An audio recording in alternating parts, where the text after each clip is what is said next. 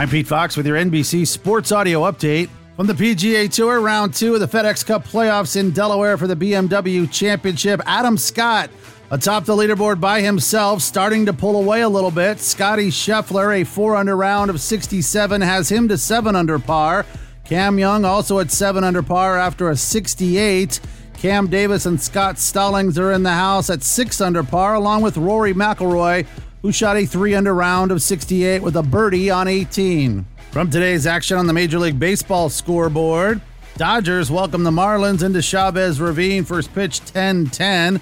Tyler Anderson for the home team looking for win number 14. But first, Red Sox take on the O's in Baltimore at Camden Yards. Crawford versus Lyles. Yankees have dropped four of their last five as they take on the Blue Jays in the Bronx. Kevin Gausman versus Jameson Taillon. Mets are in Philadelphia to take on the Phils at 7.05 Eastern. White Sox and Guardians in Cleveland.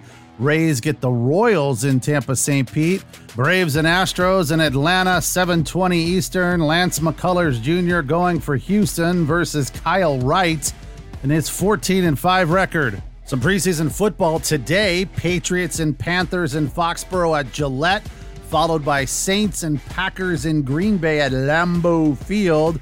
And then tonight on NFL Network, it's Texans and Rams in LA at SoFi. And Tampa Bay Bucks offensive coordinator Todd Bowles is non committal on the return of Tom Brady, who's been away from the team since August 11th to deal with what he's described as personal things. With your NBC Sports Audio Update, I'm Pete Fox. With your NBC Sports Audio Update, I'm Pete Fox.